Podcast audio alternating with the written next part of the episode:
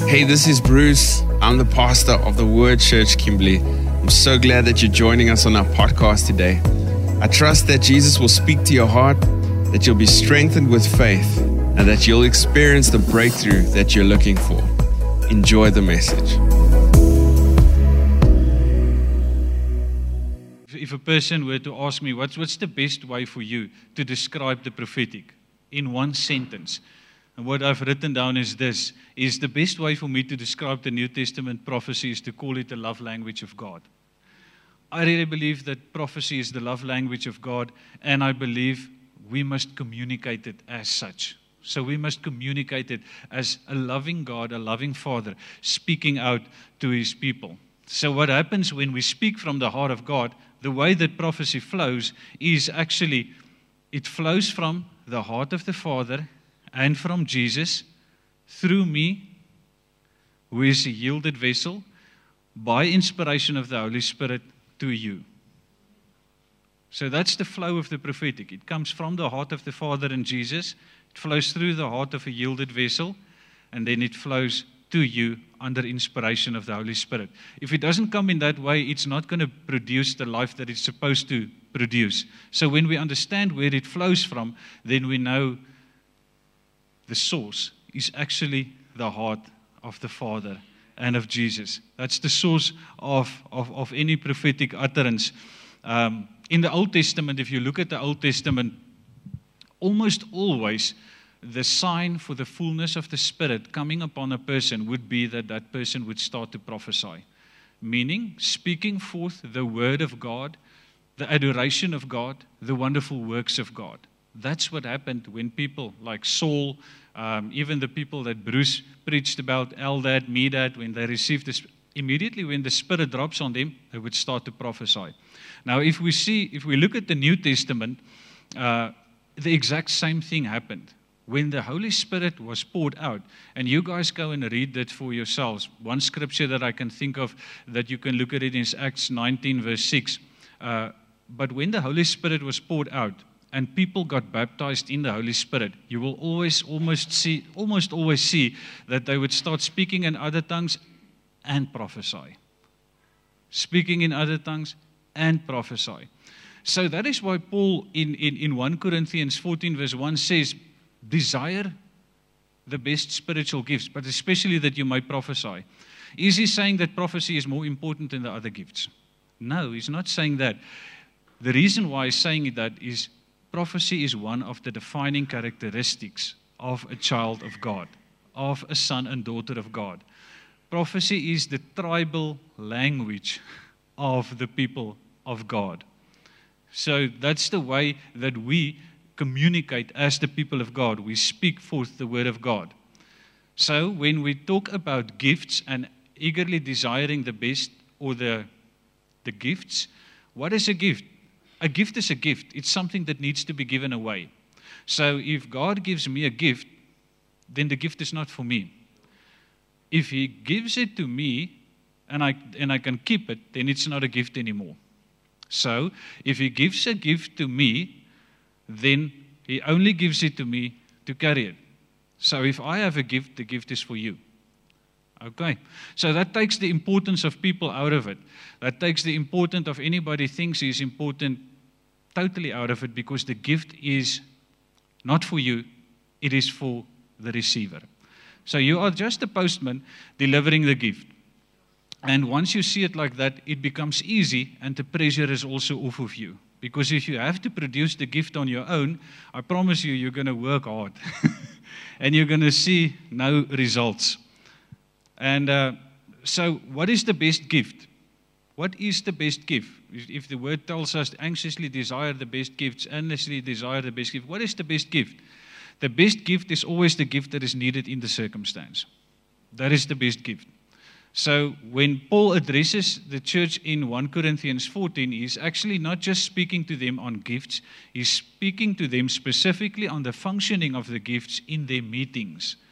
And that's why he's trying to address good order because this church was exploding in the gifts and people were prophesying and speaking in tongues, and this one was doing that, and there was no real order. So Paul had to come and explain to them how the gifts have to work in a public and a setting of worship and where people come together.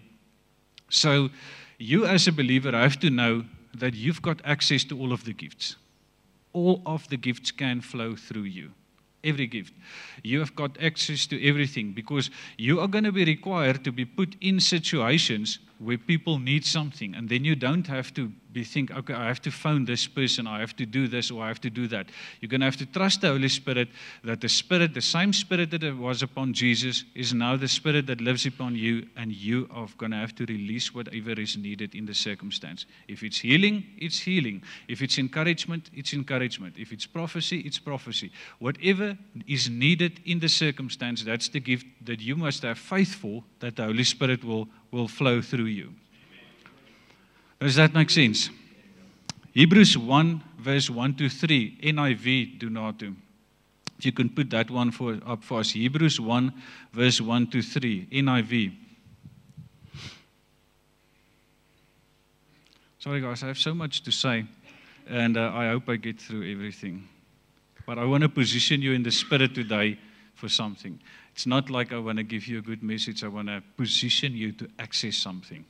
Uh, and you'll see what it is. In the past, God spoke to our ancestors through the prophets at many times and in various ways. Next verse. But in these last days, he has spoken to us by his Son, whom he also appointed heir of all things, and through whom also he made the universe. It's a beautiful scripture. So, in the past, God spoke to the prophets. Now He's speaking through His Son. So, how does New Testament prophecy work? What is He saying there? What He's saying to you is that if I want to say something to you, I want to say to you what Jesus is saying to you. That's the bottom line. So, I have to speak what Jesus is speaking to you. Meaning, prophecy in the New Testament has to be filtered through the person of the Holy Spirit and Jesus, and then it has to reach you. So in 1 Corinthians 14, verse 3, it says, The guy that prophesies must do so to exhort, edify, and to comfort people. Okay? We all know that. And then also, prophecy must always, when you speak it over people, it must always be in line with the redemptive plan of God, the redemptive plan of God, and also the ministry of reconciliation that Jesus entrusted to us. Okay. Practically, because the Holy Spirit said to me, I must show it to you practically. How that practically would work is let's say um, there's a married couple sitting there. So I cannot point to the crowd now. And, and the Holy Spirit shows me that their marriage is in trouble. And the reason for their marriage being in trouble is because one of them is unfaithful. Okay, so I can be flashy and point the person out and say, listen, uh, you're cheating on your wife.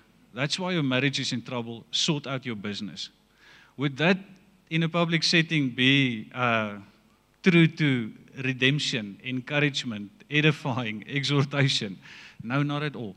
So, how will that come in, out as a prophetic word? Now, I'm just mimicking now, so probably it will be that because the reason why the Lord would show me that is because He actually wants to save the marriage because of redemption. He wants to reconcile the people to each other and to himself. So, how it's possibly going to come out to something like this is the Lord showed me that you guys belong together. He put you guys together as a couple. And there's been certain things pulling at your marriage, but God is intentional about restoring the unity in your marriage. And God is saying to you that uh, He's going to help you to restore and to repair, to come back into unity, and He's going to take care of any outside interference. Okay, does that sound a bit better? Does that sound like, okay, redemption? We must always know that God reveals stuff to us to act redemptively in situations. Meaning, if you have that backdrop of God redeeming, God restoring, God reconciling, it will always give you a good heart to know from how to, to, to, to position yourself when you um, give words to people. Um, you know, I think the church has done a great job of modeling the prophetic um, in terms of for our public meetings and for our gatherings and, and for the ministries that we run through the church. Uh, we've done a good job at that. I think people have seen people prophesying over people. Um, people know how to give words to people. People have seen how to do certain things in the prophetic and they activated in that. But the Lord showed me that in this season, there's actually a, a, a deeper um, thing that He wants to activate in the church, uh, in, the, in the prophetic. He wants to activate us to be a true prophetic people and a true prophetic church that have the ability to access the genuine and full creative flow of the prophetic and be able to apply that in all situations and places that you are. That makes it a bit different because now what I want to do today is to position you to get connected to the source of creativity which is God.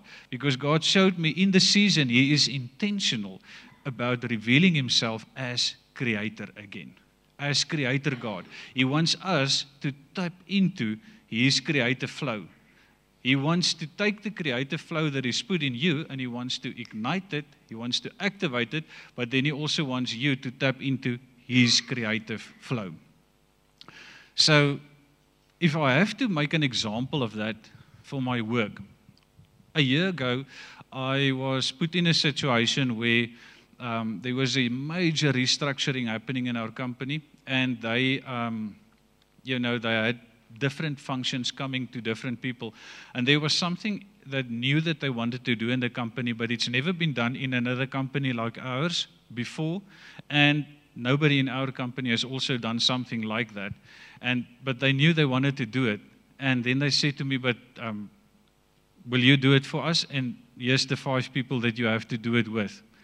And it's like in, I can ask nobody.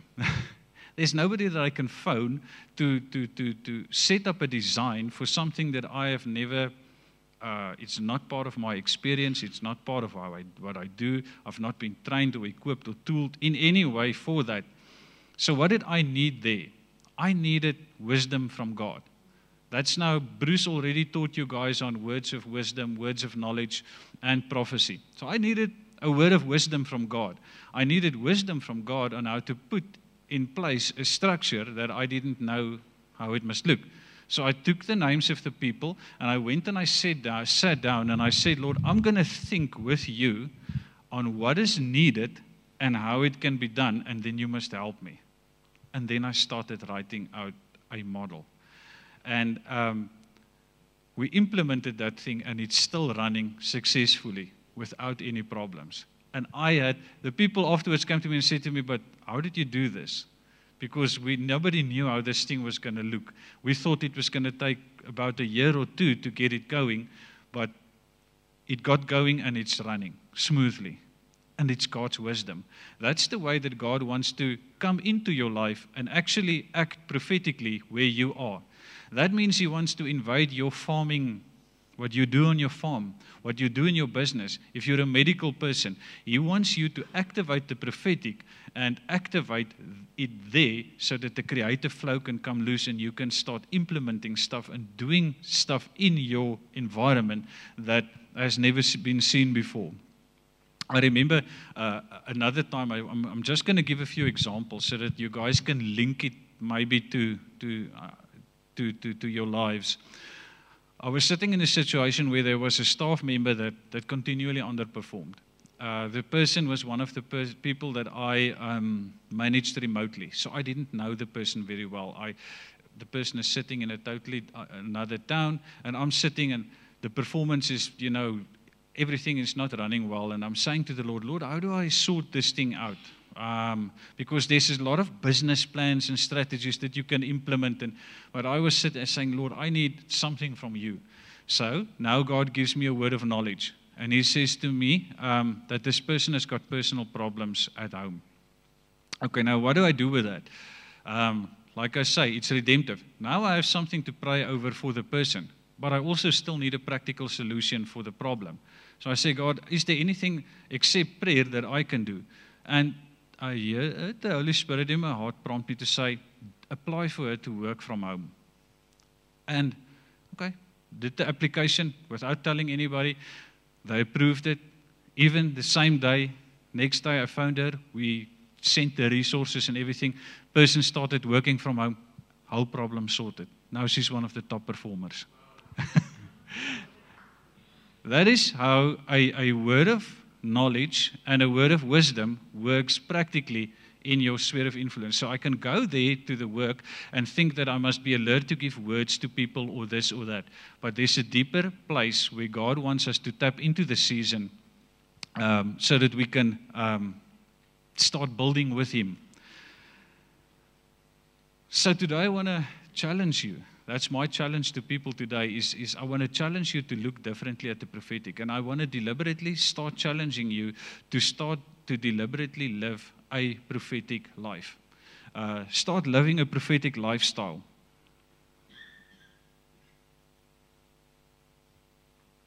Because the prophetic is not just something that we do when we are at church or in a spiritual atmosphere. The prophetic is actually the way you think, the way you see, the way you communicate, and it's also the way you act. So that's why I said to you before we started ask the Holy Spirit today to open your spiritual eyes and activate your spiritual senses. And that's what I'm praying for God today as I'm busy preaching, that that is busy happening, that the Holy Spirit is actually busy doing that for you. So don't just sit here and listen to me. Um, tap into this flow and, and, and let it let it do something for you because I believe God is pulling us into a new level of creativity that is required for the building of the things that need to be done in the season. And we're going to get to that as we go go on now. Um, I call it ask the Lord for eyes of eternity. And I want to tell you this morning, you come from a long way. You may think you're here for a few years on this earth, but you come from a long way. Uh, God's been planning you and seeing you from eternity past. He's been knowing you from before the foundation of the world. So you come a long way. So ask the Lord for eyes of eternity to start seeing things the way He sees it. Once you do that, you get the ability to start seeing God in everything and in anything. Because God, God can reveal himself and hide himself in everything and in, in anything. He doesn't he gives us hidden treasures in secret places, meaning he doesn't hide himself from us but for us. So sometimes when I prophesy over people or God will give me a word of prophecy, it's me calling out a treasure inside of you that's hidden. Okay, that's prophecy.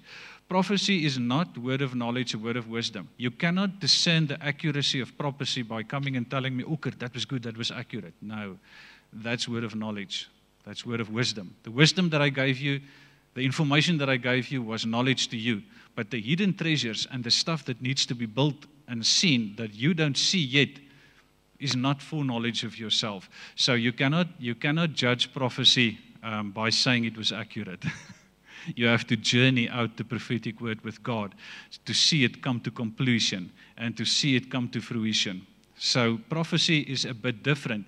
Uh, there's a lot of people that will uh, say this guy is a prophet. No, he's a guy that's sharp in a word of knowledge. The prophet is the guy that calls things that are not as though they are and they get built and established as by God's command. That's a different, it's a different, it's, it's something a bit different. So when you look at the gifts, the gifts are categorized. You've got prophetic gifts, you've got power gifts, and you've got gifts of administration. And the prophetic gifts are in, in a category. What are those gifts? Word of knowledge, word of wisdom, and prophecy. Those are the prophetic gifts. So once you know that, that they are in a category, it's easier for you to know why they normally operate and flow together. So, uh, just an example of how God, um, and, and in the example, there's going to be a lesson for you guys as well. Normally, when I go to the farm, not always, but sometimes I will go up to a specific place on a specific mountain and sit there and just see God's face and write things that He, that he shows me. So, I remember this day I was uh, I had my book with me and my pen with me, and I was actually running up. Now the mountains there with us is it's not um, it's like all of these loose rocks. So running up and down this mountain is actually quite difficult because the rocks are loose. You're, and me, that's in the office the whole day, my ankles are not very strong, so I'm struggling and stumbling if I go too fast. But this morning I wanted to get there quickly because I was checking the sun and I love it when the sun is at a specific place and I go there and I sit and I know I've got certain time. And I, and I run up and I, I get past one of uh, what we call it in Afrikaans is I wag 'n bietjie bos. Do you guys know that? I see they call it in English a, a, a, a rhinoceros tree because the, uh, the thorn looks like a, a rhinoceros horn. Now, what's the reason why they call it a wag 'n bietjie bos for the English people, a wait a bit tree, is because that thorn is so sharp and it's got a hook. So if you run past it and it hooks you either in the clothes or the flesh, it stops you. And if you pull beyond that, your clothes or your skin is going to be torn. So you stop and then you go softly back and you go and unhook yourself and then you proceed further. And I remember when I, I ran past this tree and, and when it hooked me, it actually hooked into my flesh and I had to go back and immediately God took me into a vision. And it was like he said to me, "Wait a bit. Wag bietjie." And I saw him picking me up into his arms. And um as he picked me up, he said to me in my heart, Oker, tell my people, in the season, this is where I want them to be. In my arms, and he picks me up. And when I'm here, my head is against his chest.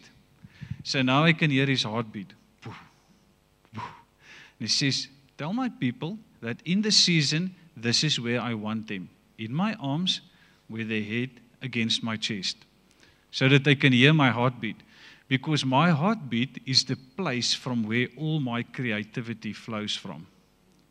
God's heart is his very creative part. Also his love.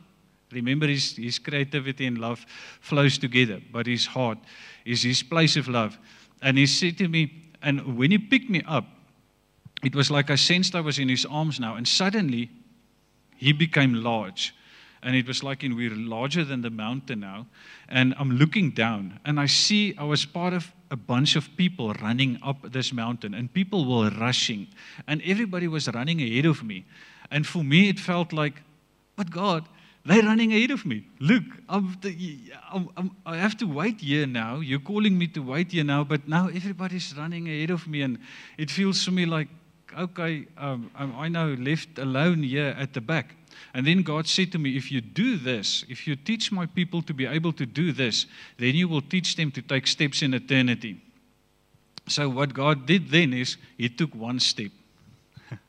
and when He took one step, we went over two to three mountains. And that is where His next step was. And I looked back and I couldn't even see other people or anything anymore. And when I saw the people uh, in the distance, I saw that they were still rushing. And because they were rushing, they were falling and they were getting hooked by the thorns and everything. And it's because we, we lose that ability to get into that position that God wants us to be in the season of in His arms with your head against His chest. Because I promise you, the solutions that I testified about now that He gave me solved the problem instantly. Sometimes we think we need complicated stuff from God, but He gives us small, practical things to do uh, in farming, in everything. I mean, that's why they call farmers, in Afrikaans, they say, 'n boer maak 'n plan. I think they're the most creative people. We just need to get back to the place where we, again, access that creativity and respond to it um, uh, appropriately.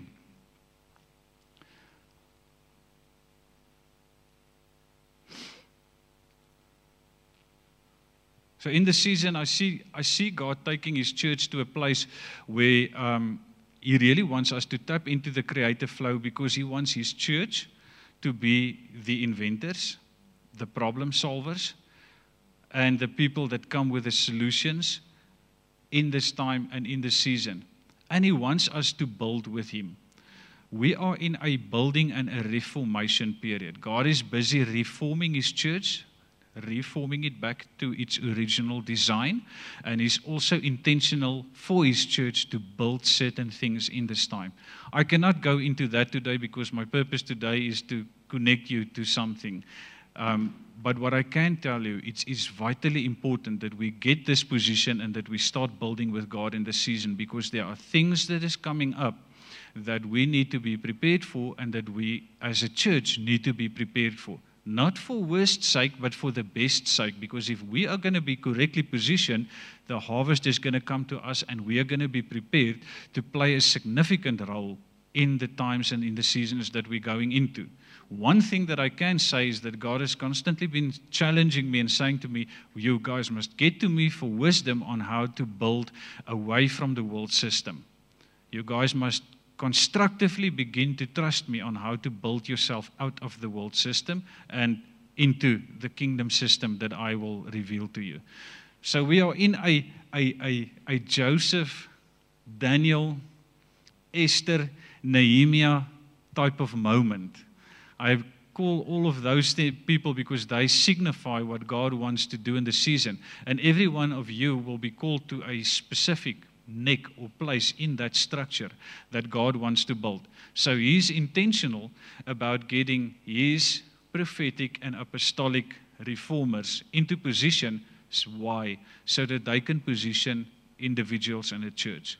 We need to be positioned in this time for what we need to do as individuals and as a church so that we can have the maximum impact that, um, that we need to have. And that's not a it's not a negative thing. It's actually quite great because God is actually intentional uh, in the season to put you at the place that He wants you to be in and where you can be most effective for His kingdom. And what God told me is that, Ockert, you guys are saying, as it is in heaven, so let it be on earth. So, heaven wants to come to earth. So, what does heaven need? He said, I need a platform to land. That's what Holy Spirit said to me. I need a platform to land. And for me to have a platform to land, I need a true, healthy, prophetic church to create a platform for me to land. He cannot come and land on anything. God is not going to set himself into something that's not exactly him. He wants to land, he, heaven wants to land here.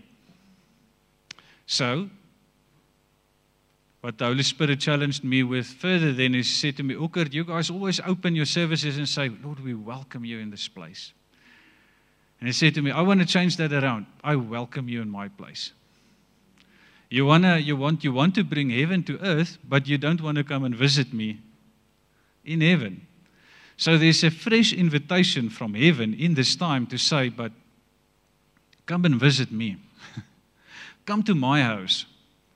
Come sit on my lap. Come and put your chest, your head on my chest, and let me show you how to bring heaven to earth. But you cannot, from the earth realm, think with earthly wisdom that you're going to bring what God wants to bring in the season. Not going to work. So, what God also said to me is that the gift is not going to be, and the gifts are not going to be sufficient to build this platform. This platform can only be built by the bride of Christ.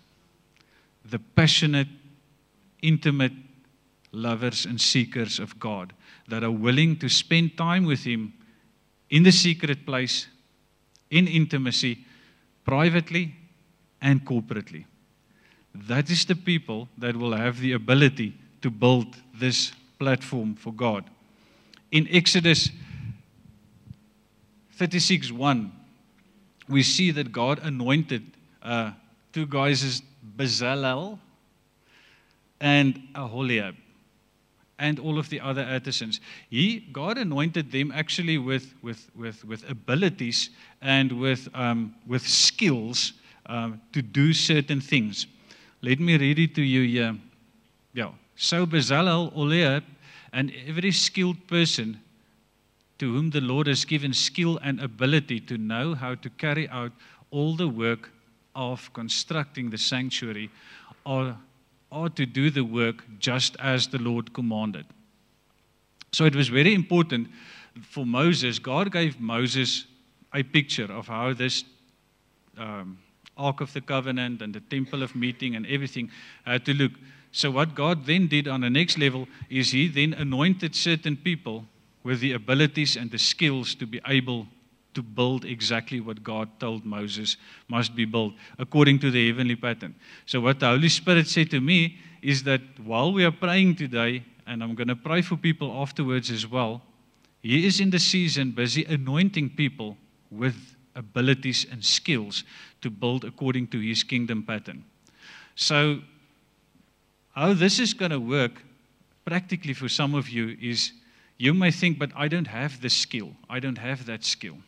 God is going to give you skills and abilities supernaturally. Certain things He's going to tell you to do or to learn, but certain of the things He's going to give to you supernaturally in a relationship through a download, through a dream, through a vision, through whatever. I've heard testimonies of people getting into a, a meeting. Um, I think Uncle Steve testified that to me that they were in a meeting uh, when he was young and um, there was not a band. Nobody could play music, and they wanted to worship. So the guy went and he took one of the men there, he anointed him, and the guy started playing the musical instrument. the guy never was taught music, he couldn't play. God anointed him with ability. So the Holy Spirit in this season is intentional with giving you abilities to build according to his um, pattern. Do not to put up for us Romans 4, verse 17. What I want you guys to know is that God is the source of all creativity because He is the creator.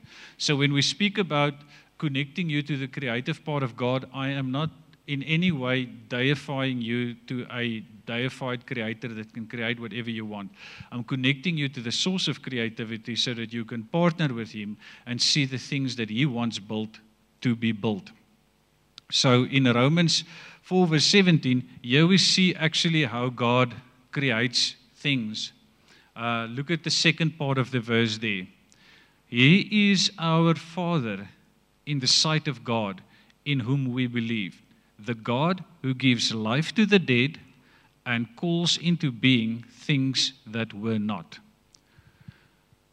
The God who gives life to the dead and calls into being things that were not. So that is the way that God created the creation that we are seeing today. God is the source, and He is the one that spoke it. It wasn't there yet, he saw it in his heart, he spoke it, and then it came into being. Do not to go to Genesis 1 verse 1 in the ESV version. version.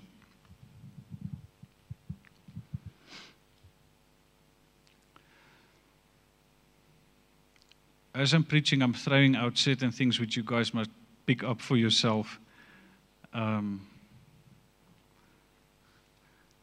in the beginning, God created the heavens and the earth. The earth was without form and void, and darkness was over the face of the deep. That void and darkness over the face of the deep, uh, when you translate it out of the Hebrew language, it can also translate back to the word chaos. so the Holy Spirit was hovering over chaos and the Spirit was hovering over the face of the waters. So, what God showed me here is that He wants to anoint His church in the season to bring order in chaos. God is not intimidated by chaotic events. In fact, chaotic events is actually the place where God starts creating new things. Because in chaos, um, all the things that are not from Him are challenged and are broken to the point that God can actually come and say, let's rebuild according to what I want it done. So chaos is not a problem for God. And He wants to anoint you in this season with an anointing to bring order in chaos. Okay. Verse 26, we skip to verse 26. The reason why I'm reading these verses is I'm trusting the Holy Spirit that there will be a supernatural connection made between you and God as creator today. Then God said, let, let us make man in our image, after our likeness, and let them have dominion over the fish of the sea, and over the birds of the heavens, and over the livestock, and over all the earth, and over every creeping thing that creeps on the earth. So God created man in his own image. In the image of God, he created him. What I want you to realize is that everything about you was created and designed to be prophetic. Everything. Your physical body, as well as your spirit man in Christ, was made in the very image of God. So when you look at creation, God is the visionary. God is the carrier of the vision. He's the one that in his heart sees the whole of creation and everything that he wants to do in his heart. And what happens then? He speaks. What happens when he speaks? Who's, who's, who's the word? Jesus. By him, by God, through him, the word. So he speaks the word, Jesus. And what happens then? The Holy Spirit is hovering, he's waiting. he's waiting for the word. And then the Holy Spirit builds it. So that's how God creates. It comes from the heart of the Father, it flows through the Word, Jesus, and then the Holy Spirit goes and the Holy Spirit builds. Amen, Uncle Scott. That's actually profound. Romans 11, verse 36, NIV, do not do.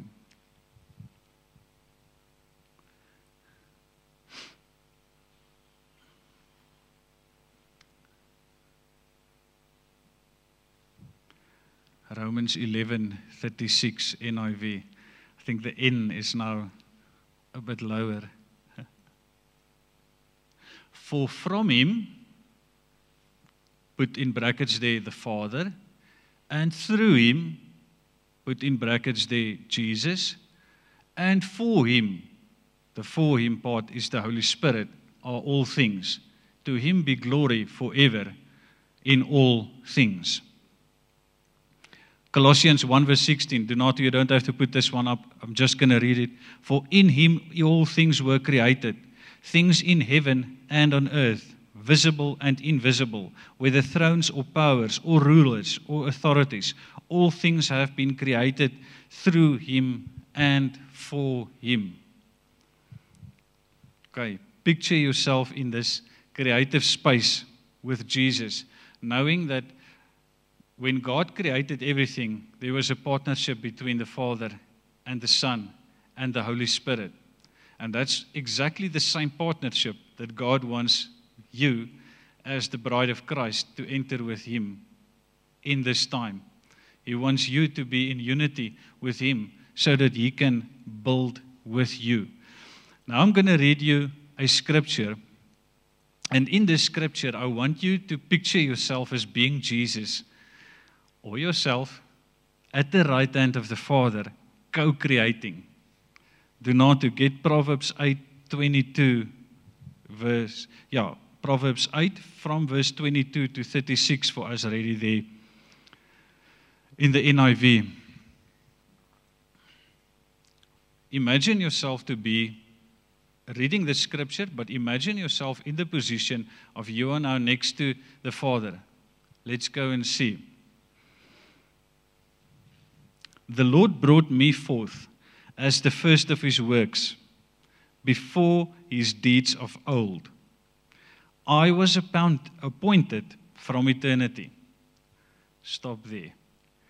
Say, I was appointed from eternity. Speaking of Jesus here, but you are in Jesus now. And the word says, when Jesus is speaking, or the Lord is speaking to uh, Jeremiah, I knew you before the foundation of the world, before you were in your mother's womb. So that's why I'm telling you, you, you are coming a long way. You're coming from a far, far place. You're coming from eternity, and you will go back there. So you just have to rediscover yourself again. Okay.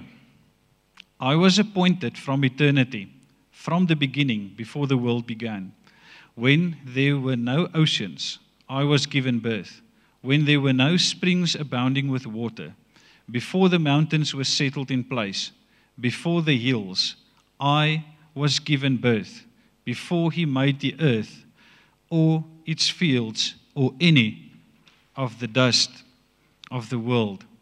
I was there when he set the heavens in place, when he marked out the horizon on the face of the deep, when he established the clouds above and fixed securely the fountains of the deep, when he gave the sea its boundary, so the waters would not overstep its command, his command, and when he marked out the foundations of the earth. Look now, here it becomes personal. Then I was the craftsman by his side. What did God do for those people that needed to build the temple? He filled them with skill and with craftsmanship and with all kinds of wisdom. Say, Father, I want to be a craftsman by your side in the season. Father, I want to be a craftsman by your side in the season. Here we see how personally it gets to Jesus, but I also want you to see that this part here is your keys for creativity, for accessing the creative flow in God. Then I was the craftsman at his side.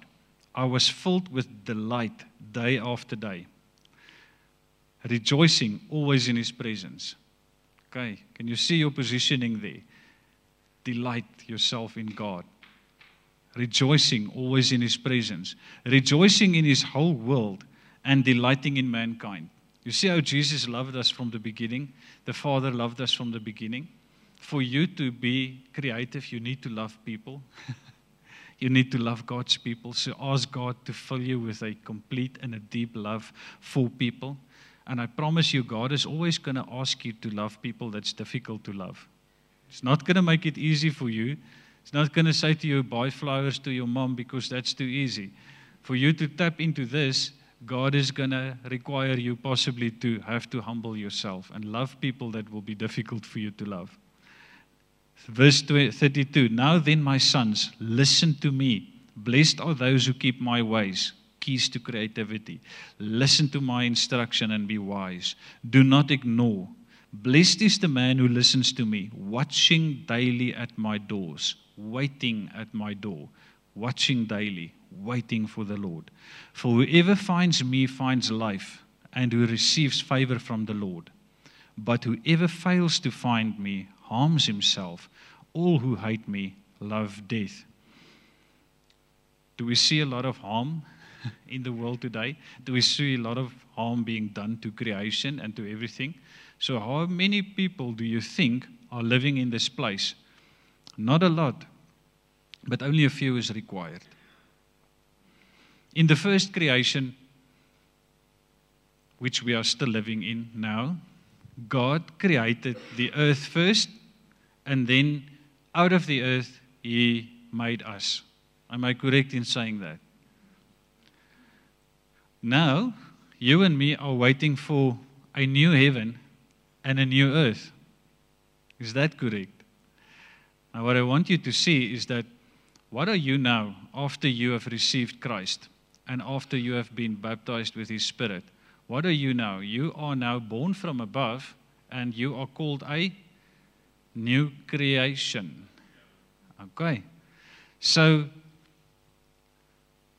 we are the first fruits of the new creation. So, what I believe in my heart, and this is me that believe that, I believe that as Jesus with the Father did, uh, did the first creation, I believe one of the biggest manifestations of the heart of the Father that we are going to see is the bride and Christ and the bridegroom coming together as one, giving birth to a new heaven and a new earth. I believe He wants to do it with us. I believe he, he, that's why he says in Revelation, Behold, see a new heaven and a new earth. So this is just me again, but I believe the end of the book was not written for a specific time. I believe the end of the book was written for specific people. I believe it was written for the end time bride that has eyes to see and ears to hear. So while the people of the world and a lot of people are looking for a specific time, the Holy Spirit is looking for a bride. He's looking for a bride because he's looking for the for the one that can be one with him, that sees what he sees, hears what he hears, does what he does, so that, that he can give birth to the manifestation of the new things that we are all contending for. Does that make sense? Do you suddenly feel a bit more weightiness about what the prophetic actually is? There's much, much more. There's much, much more to the prophetic than we think. It's not just, like I say, it's not just giving good words to people. And that's why my prayer in this season for God is not to just stand here and give people good words. My primary prayer for God is to give me an anointing and an ability to extract what is inside of you and to activate that so that it can be done. Because God is intentional about giving birth to the things that He has put inside of you. That is the prophetic picture that He wants to build. That is the true prophetic picture and the power of the prophetic. When we start living out our full prophetic identity in God, actively, passionately, and with, with, with intent, with, in, with the intention of doing it correctly. Now, I still just have to go through two things because I need to position you for this. If we build with God, we have to do so in purity and obedience. So, what is required for us to be connected to God's creative part and to build with Him? A sanctified imagination. A sanctified imagination is what is required. Because remember, I, I showed you now how God creates. He sees and He speaks, and the Holy Spirit builds. What is that seeing part for us? Where does that happen?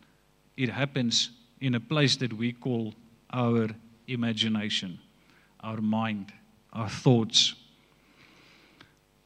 You can write this down. The sanctified imagination is the womb that gives birth to the heart of God. The sanctified imagination is the womb that gives birth to the heart of God. So that is why it's so important for God in the season to sanctify and purify your imagination. Do you know that some people will say to me, but look, listen, Ockert, now you're getting away a bit away from me. I'm not one of these arty picture and uh, people that, uh, you know, imagine things and everything. No, you're lying. Do you know that you think in pictures? That you think in images? If I have to ask you now for a way, where's your home? Think quickly. You think in pictures. If I have to ask you, how does your dog look? You think in pictures. So don't tell me you're not creative. Don't tell me you don't have an imagination, because if you do so, you're telling me that you're brain dead and you cannot think. So then we have to pray for you. Earnestly.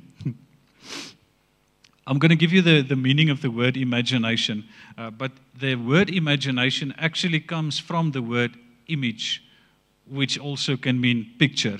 But uh, here's the meaning of the word the action of forming new ideas or images or concepts of external objects not present to the senses. I'm going to read it again. The action of forming new ideas or images or concepts of external objects not present to the senses. Meaning that you form an idea like what I told you now about something that's not really here. How does your wife look? How does your dog look? You've got a picture in your mind. So that is the place that God wants to activate because He wants you to start activating a place. So if God comes with His anointing into that place, what happens now? Now that place becomes creative. This is the secondary meaning of this word is the ability of the mind to be creative and resourceful. So the moment God adds his anointing to that and it's a sanctified imagination, now you can start seeing things that God is seeing. You can start seeing a sick person healed. You can start seeing a person that doesn't have a limb with a limb. You can start seeing a person that doesn't have a hand with a hand.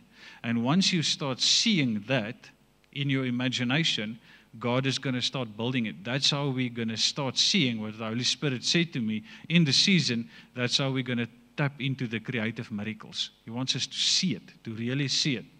But this is also the place where, where, where God's going to come in, and this is the place where the telephone was invented. Do you think Alexander Graham Bell had a uh, somebody came and gave him a telephone? No, he saw something that didn't exist, and then he started creating that thing. The people that developed the first aeroplane, it wasn't something that already existed. They had to see the pictures before. So God wants you to tap into this place and know that you already think in pictures, you already see images. All I want you to do is to come and dedicate and sanctify that imagination of yours to me so that you can start seeing what I see. What I see in people, what I see in circumstances, what I see in situations, so that I can let you tap into my creativity. And that is how the Waymaker is going to create a way where there seems to be no way because he's taking the world into a place where there is no ways forward except his way. So, whatever we think is bad is not actually that bad. Let me give you a few text verses just to show you how important the imagination is to God and, and why it is bad if the imagination is evil or vain. Genesis 6, verse 5, King James Version, Donato. This text comes out of the time when God made the decision to end uh, the, the earth because of the wickedness of man uh, with the flood.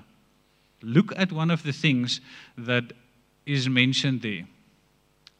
And God saw that the wickedness of man was great in the earth, and that every imagination of the thoughts of his heart was evil continually. So, what God did, He had to restart everything. Because remember, God, what I said in the beginning about the prophetic, it's redemptive, it's reconciling. So, God has the redemptive plan.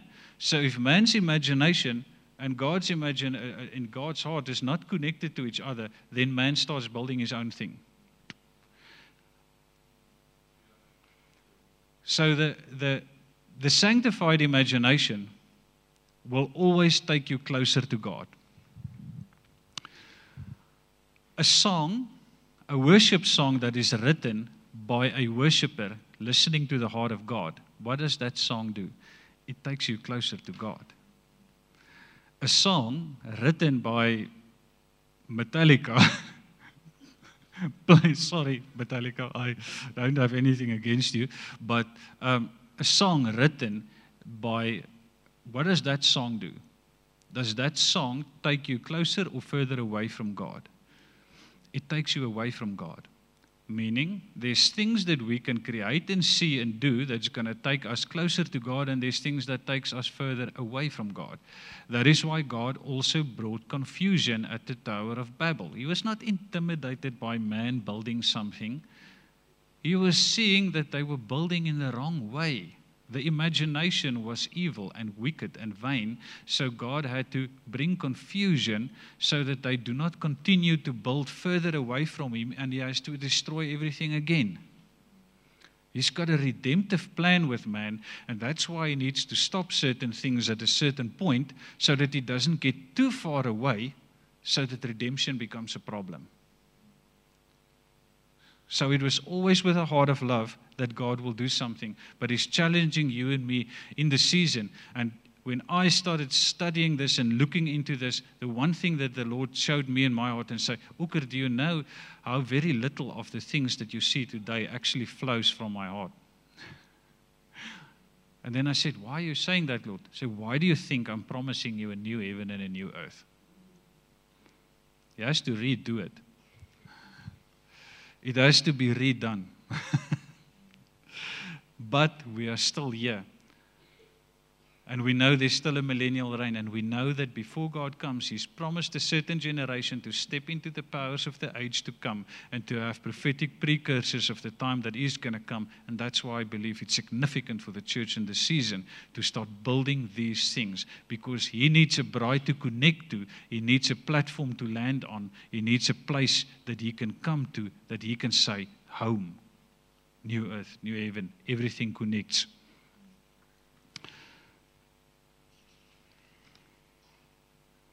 Romans 1 verse 21. The Holy Spirit will work a unity when people's hearts are aligned with God. The reason why we still see so many disunity is not because we need as a church to learn to love each other. It's because we're still not all seeing what God is seeing. And we're not all building exactly what He wants. The moment we see that, and the moment we start working together with that, He's going to bring the unity Himself. The Holy Spirit will work the unity where people see what God sees. This is now also uh, Paul speaking about people that are wicked and unholy. Because that when they knew God, they glorified him not as God. Neither were they thankful, but became vain in their imaginations, and their foolish hearts was darkened. You see what, the, what a vain imagination does? It darkens your heart. It darkens your heart. And when your heart is darkened, you, can, you cannot build in the light anymore. You cannot see solutions anymore. You don't know which way to go because what? Your heart has been darkened. In the Amplified Bible, this same verse, it calls that, that and it says that they became worthless in their thinking, godless with pointless reasonings and silly speculations and their foolish hearts were, were, were darkened. So if I come to you today and I say, listen, church, God wants to sanctify your imagination, then we just have to look at another beautiful word, which is the word sanctification. Sanctification is the action of setting something or someone apart as holy, purifying it, and dedicating it to God's service. So that is what sanctification is. God's greatest intent with man in the universe and people in general is to set them apart for Him. That's why we have to be, the way that we get set apart is we get into Christ. That's how He sets us apart. So, if sanctification is the action of setting someone or something apart as holy, purifying, and dedicating it to God's service, if that is what sanctification is, then that is what the Holy Spirit wants to do with your mind, your thoughts, and your imagination. He wants to set it apart. Set means it needs to be set. So you can come to me and say, okay, but how do I do that? How do I sanctify my imagination? Easy, by focusing your attention on God. What you behold is what you become. What you behold is what you become. Do not to put up for us 2 Corinthians 3 verse 18, New King James Version.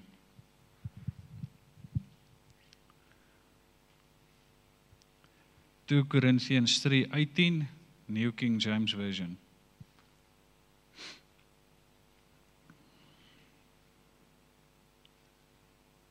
But we all with unveiled face beholding as in a mirror the glory of the Lord are being transformed into the same image from glory to glory, just as by the Spirit of the Lord. Look at that part there, the first part of the verse beholding the glory of the Lord. What happens when you behold the glory of the Lord? Then you are being transformed into the same image from glory to glory.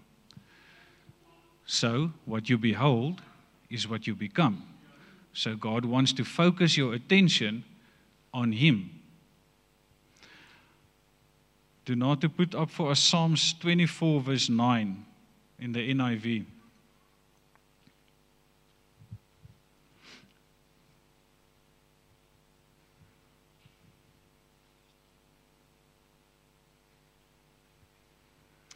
Lift up your heads, you gates. Lift them up, your ancient doors that the King of glory may come in. I remember years ago when I wrote, uh, read these verses about ancient doors and ancient gates, I saw castles and stuff like that. And then the Holy Spirit said to me, Look what I'm saying to you. I'm saying to you, lift up your head. Why is He saying lift up? Because for us, up in the Spirit is to look into the Spirit, look into the spiritual realm. There's three realms that we know of that we function in. One is the earth realm, which is the first heaven. Second heaven is where the demonic entities are. And the third heaven is where God and his angels are. And we are seated in the third heaven with him. So the biggest fight of the enemy in your life is to get you to f- focus your head here down on earth and try and solve your problems, first heaven problems, with first heaven solutions, while you have to be seated. So he's saying, lift up. And he's saying, lift up your head, Ukert, and your gates. What gates do I have in my head? An eye gate, an ear gate, and a mouth gate. So he's asking you to look up to him and open up those places because there's ancient things and hidden secrets that he wants to make reveal, that he wants to reveal to you so that the king of glory may come in. How do you know what's coming in? There's one gate that gives away what's going in. It's the mouth gate. So what god is asking of us is to look with right eyes to listen so that what comes out of here creates the correct landing place for him here on the earth so he wants to sanctify your imagination. Donato, you don't have to put this up. I'm going to read it because I see I'm losing some people here. Romans 12, verse 2.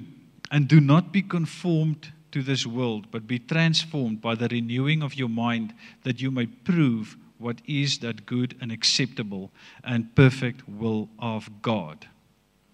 Philippians 4, verse 8 to 9. Finally, brethren, whatsoever things are true, whatsoever things are honest, whatsoever things are just, whatsoever things are pure, whatsoever things are lovely, whatsoever things are of a good report, if any virtue, if any be their praise, think on these things. So he's giving you the solution and he's giving you the place where he says that the sanctified imagination what did we say here? The sanctified imagination is the womb that gives birth to the heart of God. So he's looking for people that are willing to connect with him in intimacy, that are willing to set their minds and their thoughts apart and focus on him, put their attention on him, put their adoration on him, read his word. Because you remember, God, the Holy Spirit can only use what's in, on the inside of you. If I've got this word here, which is a lot of words, but these words mean nothing on its own here. But once I put these words inside of me, then these words are inside of me. So, what happens now? Because I have the Holy Spirit now, and I can create, co create with God, now the Holy Spirit is in here, and suddenly, when He comes upon a word, it becomes a living word. So, I put the word in, the Holy Spirit comes upon the word and it becomes living word. So, what I put in, whether it's worship, whether it's good pictures, whether it's whatever, whether I look at good nature things and whether I look at zombie pictures, whatever, you must, you must know what you're looking at because the Holy Spirit is going to work with your imagination. So there's, there's general ways that he communicates with us, but there's also very specific ways that he communicates with us. So it's very important that you know and find out how he communicates with us. The general ways are easy. It's by his word, it's by uh, preaching, it's by teaching. But then for certain people, he gives dreams, visions, visitations. There's certain things that because you have history with God, that he will speak through you through certain colors, through certain numbers. I've got a number that God uses to speak through me. It's the number 1 and 9 because my whole testimony is built on Joshua 1, verse 1 to 9 and verse 1, 9 specifically. So the numbers 1 and 9 is significant. God talks to me. So it's about decoding sometimes how God speaks with you. There's certain things that I can say, like I said, is in, it's, but He also makes it personal. The reason why he makes it personal is because there's a part of you that's special to him. And there's a part of you that live out a unique prophetic picture. We all live out a general prophetic picture of God and His church on the earth. But there's a part of your journey and a part of what you are living out that is very specific and is very personal. And it's good for you that you do that. I remember when I first started on my journey on hearing God, I people came to me and they said, "But interpret my dream and do this and do that." And I thought, "Oh my word, how am I going to do this stuff? Because I don't know." So I bought dream books and color books and numbers books, and I studied everything that I could study about colors. And I and I and I thought in my heart that I could mechanically build this picture but it just didn't work. And then one day the Holy Spirit said to me, Ockert, I love that you took all the information, but you have to get interpretation from me. So now, so then he taught me to wait for him. Somebody gives me a dream, I wait.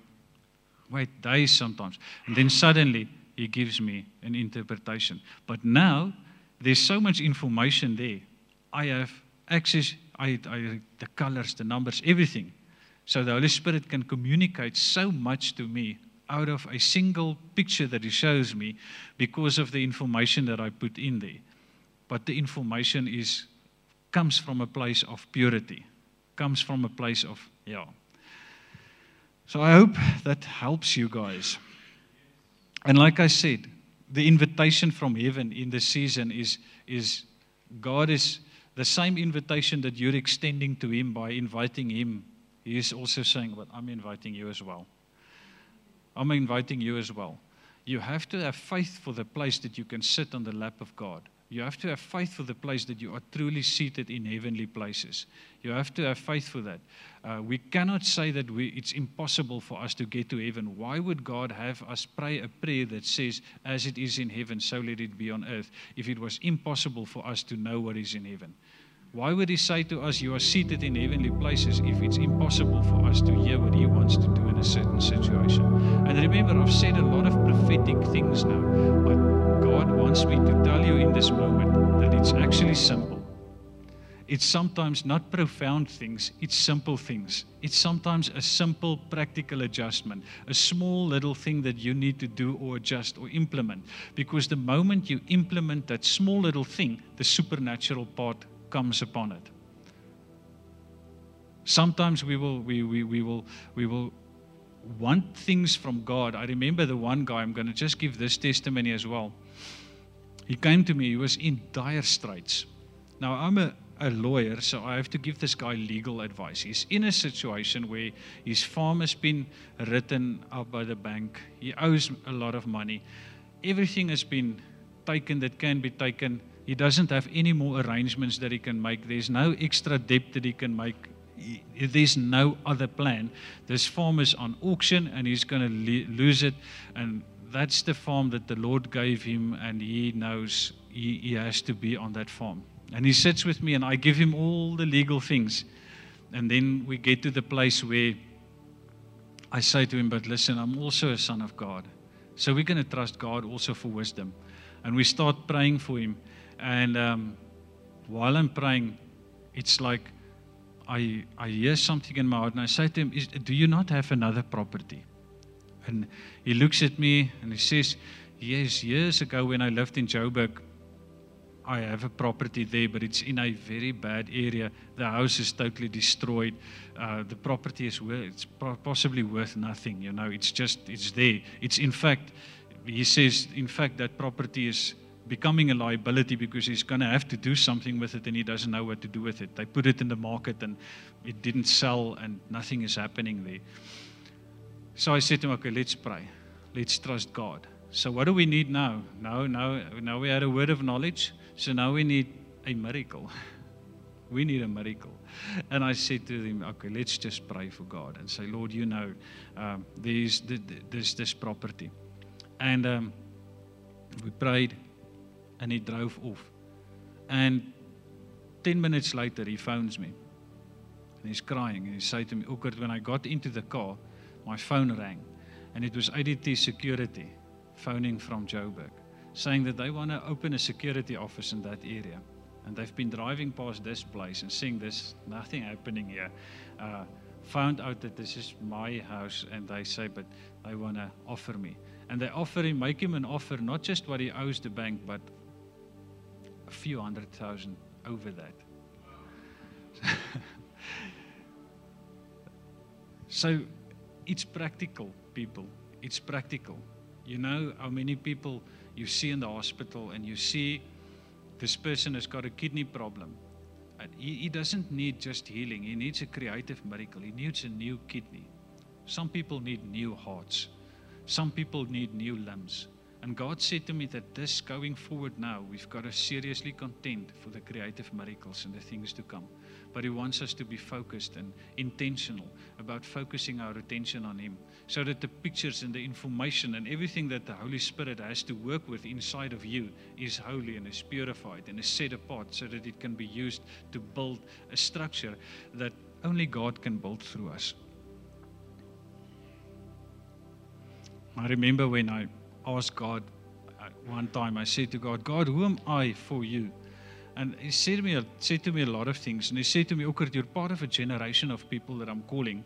And he gave me a word, a Hebrew word. I didn't know what it meant. Levi is the word. And I said, What? And I went and I looked up, what does Levi mean? And I saw it was a Hebrew name. And the meaning of that name is his heart. And he said to me, I'm calling sons and daughters of my very own heart. And if you go and numerically write the name Levi in in um, in numbers, it writes as follow: twelve, which God said to me is my perfect governmental authority. Nine, the fullness of the fruit of my spirit. Two, which is double in sonship, meaning you're my son. And another nine, which closes this off for completeness and perfection for the gifts of the Spirit. So when you pick up the heart of God for a situation or a person, the word that you release out of that place carries the full weight and authority of heaven and all the resources that it's required to accomplish that word. So, the most powerful prophetic thing that you can do is to connect yourself with the heart of God. Because that's His very creative part. That's His very creative substance. And if you can connect with His heart for a person, for a circumstance, or a situation, whatever you pray and see out of that place, it's done. Because it's the heart of God. Then it becomes prophetic. Then it's not a show or a word of this, a word of that then it is the very creative substance of God invading people's life. That is how intentional God is with you. He wants you to realize this morning that everything about you is prophetic. He wants you to realize that the life that you live, the very life that you live, is a prophetic picture of Him, corporately, individually. And He's told me this morning He's intentional about activating what is inside of you. He wants what he wants to give birth to what is on the inside of you. The gifts, the callings, the talents, the dreams, the visions that is put inside of you. That is how he wants to build the church in the end time. Not through some one visionary and doing only that thing. He wants to give birth to the dreams and visions that is put in the hearts of each individual believer. Now, once that happens, we see the fullness of the church. That is the place we buy Him, for Him, and through Him, everything. He fills everything with Himself. He cannot do it through one man, He cannot do it through one vision. That is too one dimensional the place where he where you allow him to co-create with you and give birth to everything that is put inside of you is the place where we see the manifold wisdom of God being made known to the world in where the church truly becomes the fixed abode wherein all his fullness dwells. He's looking for a landing place. He's looking for a landing place this morning. And he's told me that Okert connect them to me to the source correctly, Be correctly connected to the source. Know where creativity flows from. Know who the creator is. Know that he has called you to partner and co-create with him. Know that the way that he does that is through a renewed mind, a sanctified mind. The transformed mind. Listen to this. I'm going to repeat the sentence again. The sanctified imagination is the womb that gives birth to the heart of God.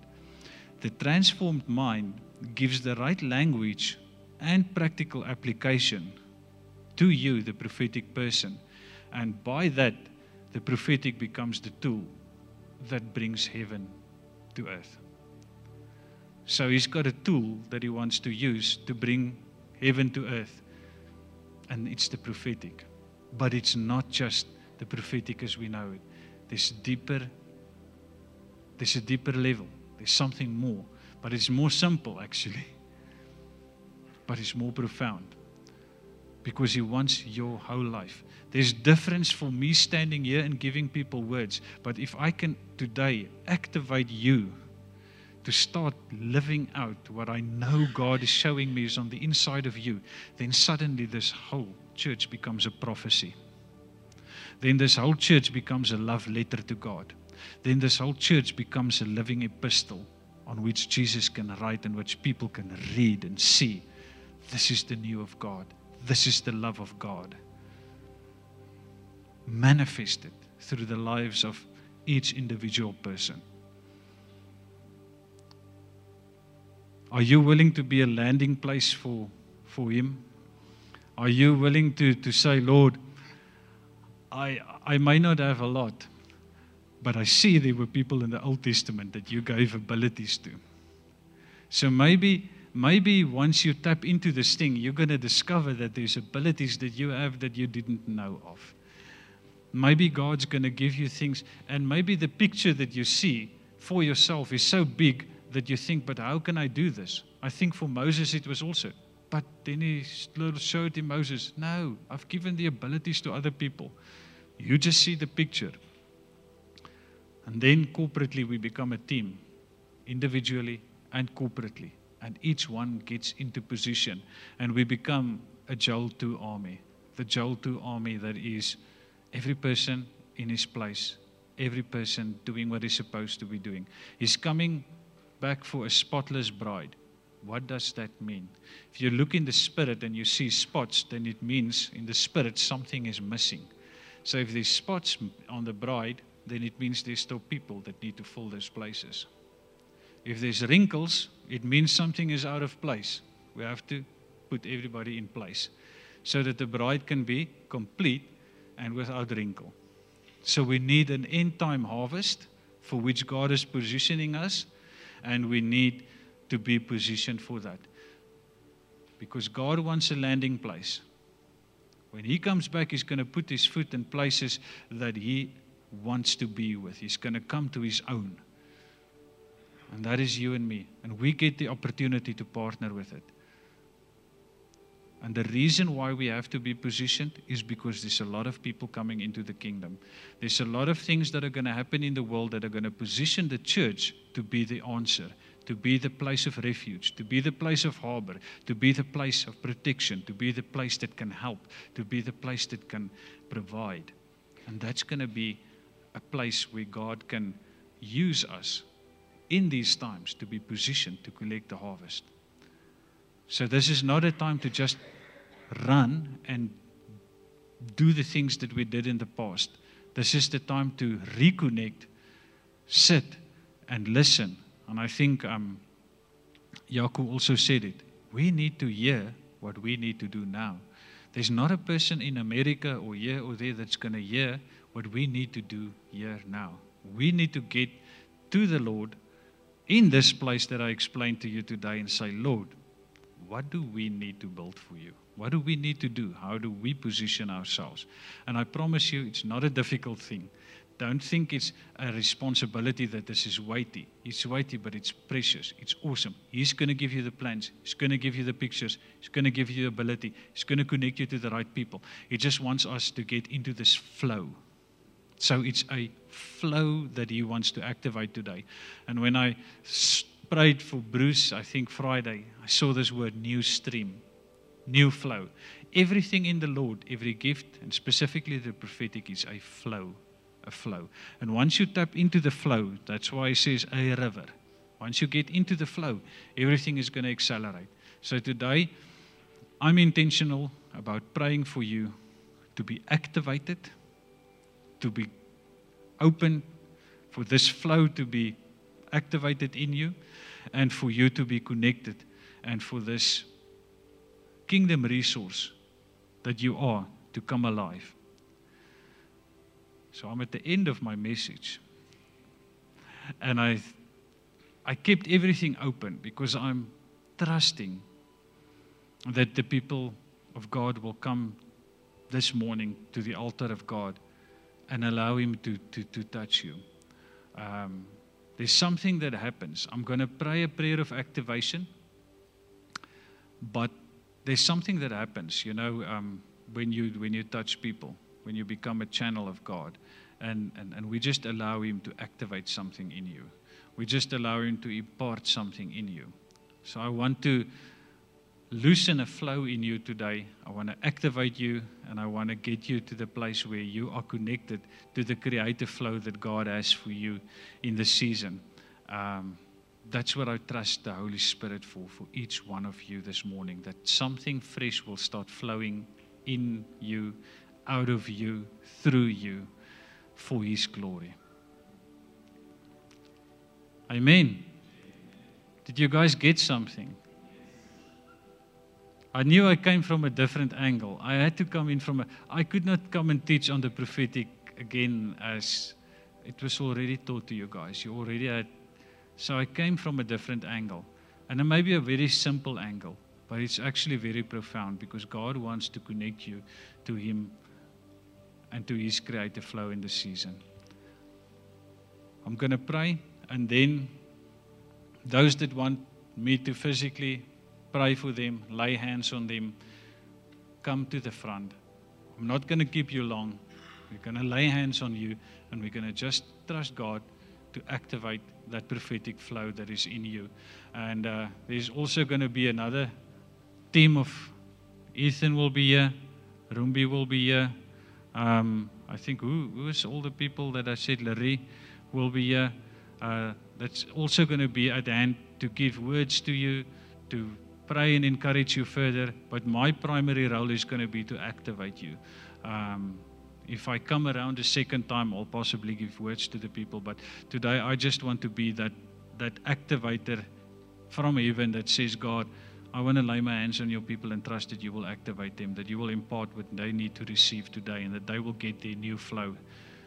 Amen. So thank you, Lord, for this meeting. Thank you for your precious people. Thank you, Lord, that, um, that none of the words that were spoken today will fall to the ground. And that these people will have a knowledge going forward and a knowing in their hearts that they are your very prophetic people. They were made in your very image and in your very likeness. And that everything about them was designed to, to, to bring glory to your name. And that their lives were planned out by you in eternity to bring forth the manifestation of your kingdom and the sons of God in this time. Because we hear that scripture so many times. The whole creation is waiting. So the whole creation is waiting for you to step into your true identity, the fullness of who you are. And when you connect with the very creative flow of your Father and your King Jesus, and where you deliberately start building heaven on earth like it's never seen before. So thank you, Lord Jesus. I just release an anointing for, for, for specifically for the people that, that are at the sound of my voice, people that are watching, that people will be activated in this moment, that people will receive impartation in this moment, that the gifts that are in them will be activated, Lord, and that you will practically give them um, means to implement so I call for an activation this morning of your people. I call for an activation of the gifts. And I call for a connection to your prophetic, creative flow for each of them in their individual circumstances. And Holy Spirit, that you will give them the ability to access and implement the prophetic in their lifestyles and in their daily lives and in everything that they do, in profound but also in simple ways. I thank you, Lord Jesus, that before you sits the new inventors, the new problem solvers, the builders of your kingdom on this earth. I bless them today. And I pray, Lord Jesus, that as you activate them, that all of the resources of heaven and earth is released on their behalf to accomplish what needs to be accomplished in them, around them, and through them. In Jesus' name. Go in the blessing of the Lord. And yeah, amen. Well, I trust that message blessed you. Please feel free to contact us for any prayer requests or feedback. We would love to connect with you. You can follow the Word Church Kimberley on any social media platform and become a part of our online community. Be blessed.